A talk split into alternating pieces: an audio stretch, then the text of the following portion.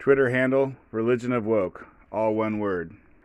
Okay, first graders, I want the white people to get on one side of the room, and I want the black people to get on the other side of the room. Okay, well, you kids over there, you're inherently evil. And you kids over there, just give up now. There's no point in trying. You'll never succeed.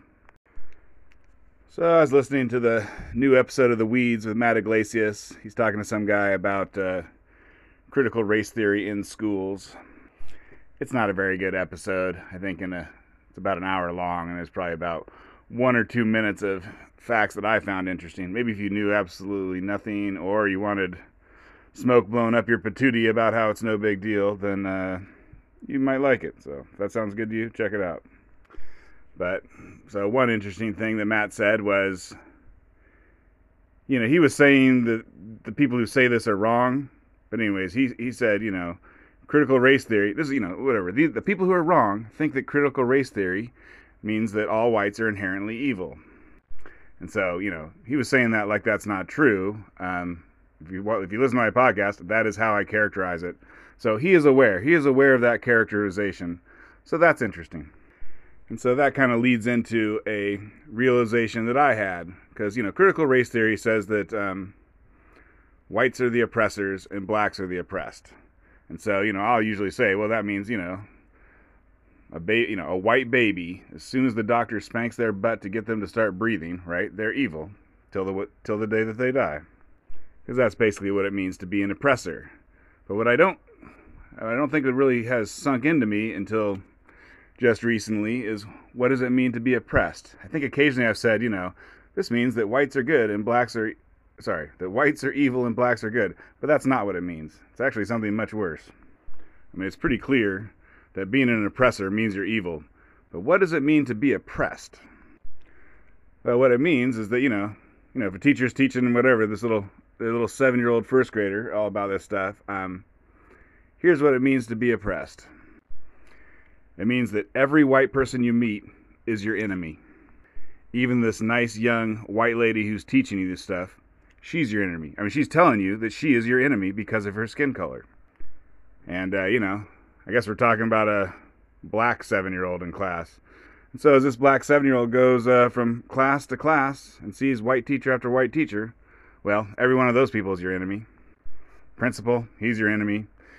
You know, if they got a police officer that tries to protect the school or whatever, that guy's your I mean, that guy's really your enemy. So basically, there you go. You know, why don't you, why don't you go through your whole life uh, thinking that you're surrounded by people that hate you, and uh, you know, hopefully that doesn't raise your anxiety too much. And the other thing that being oppressed means is it's not your fault. I mean, you never had a chance. You never had a chance at all. Whatever happens, it's not your fault. In fact, you should just give up now. I mean, you're screwed. You're completely screwed. From now till the day you die, you are screwed. Everyone's out to get you. It's not your fault. Just give up. Give up right now. There's no point in trying to learn in these classes with evil white people. I mean, why would you even, you know, why, why would you do that? So basically, you know, this is what basically critical race theory, it's not going to hurt the white kids but it's going to be devastating to the black kids. You know, the white kids go around with that uh, cognitive dissonance that, uh, you know, all white people are evil, but because they know that all white people are evil, it means they're good. So, you know, basically, white people, you know, these white kids, they get to still think of themselves as good. And, you know, if they're, if they're in their teens, early 20s, maybe they can go LARPing, live action role playing, you know, if there's a Black Lives Matter riot or something. But long story short, they're going to do their homework, they're going to graduate, they're going to go to college, they're going to get jobs, they're going to raise families, they're going to be fine. You know, they'll become the teachers that uh, perpetuate it to the next generation. But, you know, the black kid that comes from the bad neighborhood and maybe their family isn't the greatest about education, uh, you know, and they were, they were on the edge.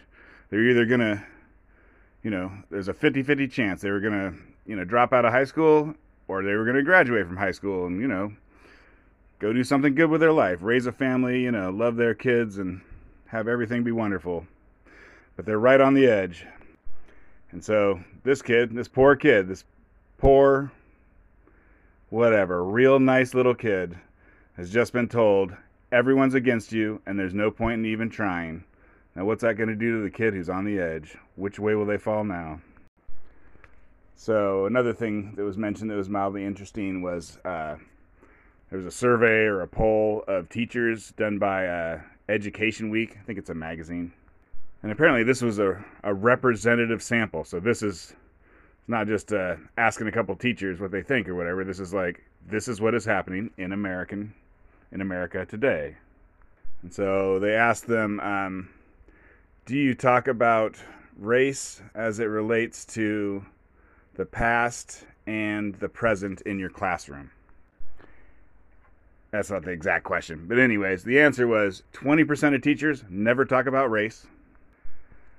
20% of teachers talk about race, but only as it relates to history. And 60% talk about race as it relates to history and as it relates to whatever's going on, you know, in America today.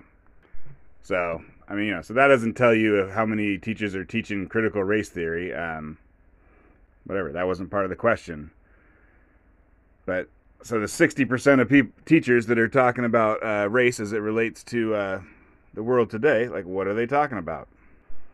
You know, are they giving the uh, KKK's version of what's going on with race in America today? I doubt it. I think, you know, that would be national news if some teacher did that.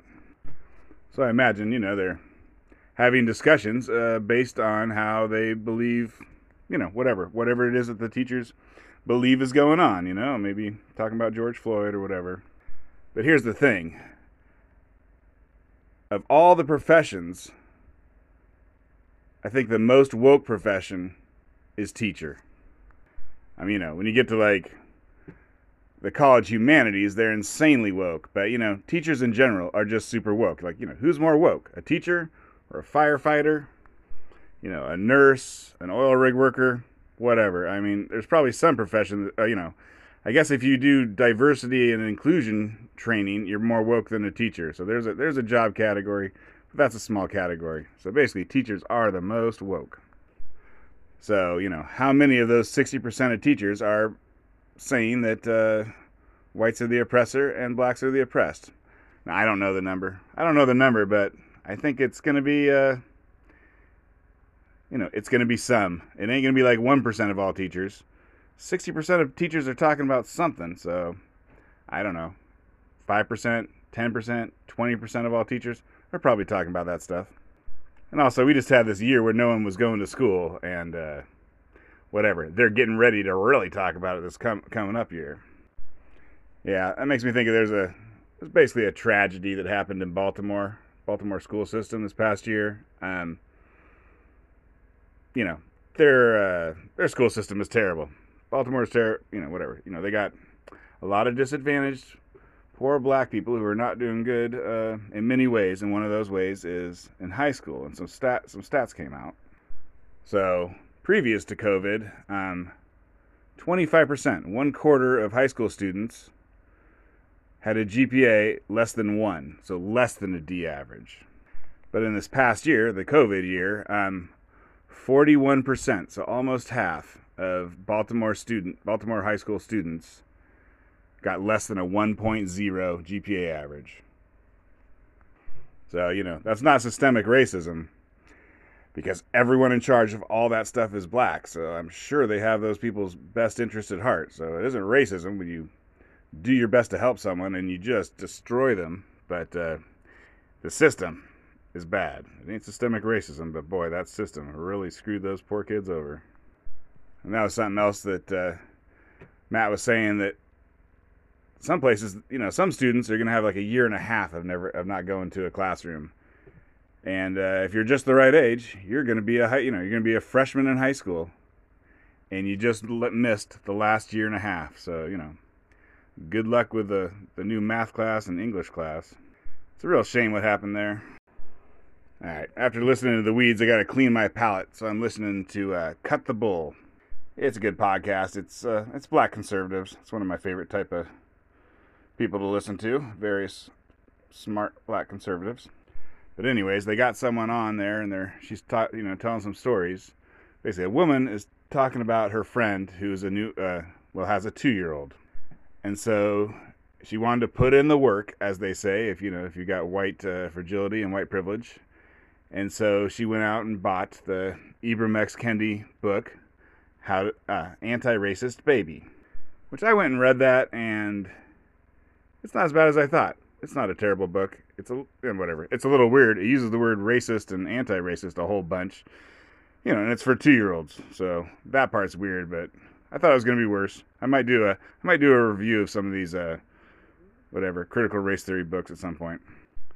But in any case, so this lady read anti-racist baby to her two-year-old, and then uh, at some point after that, they went on a, went out on the town, and her two-year-old was like just started pointing out people's races. He's like he'd point at a person, and go black person. He pointed a person and go white person, and the mom was like, "Oh my God, I made my baby racist."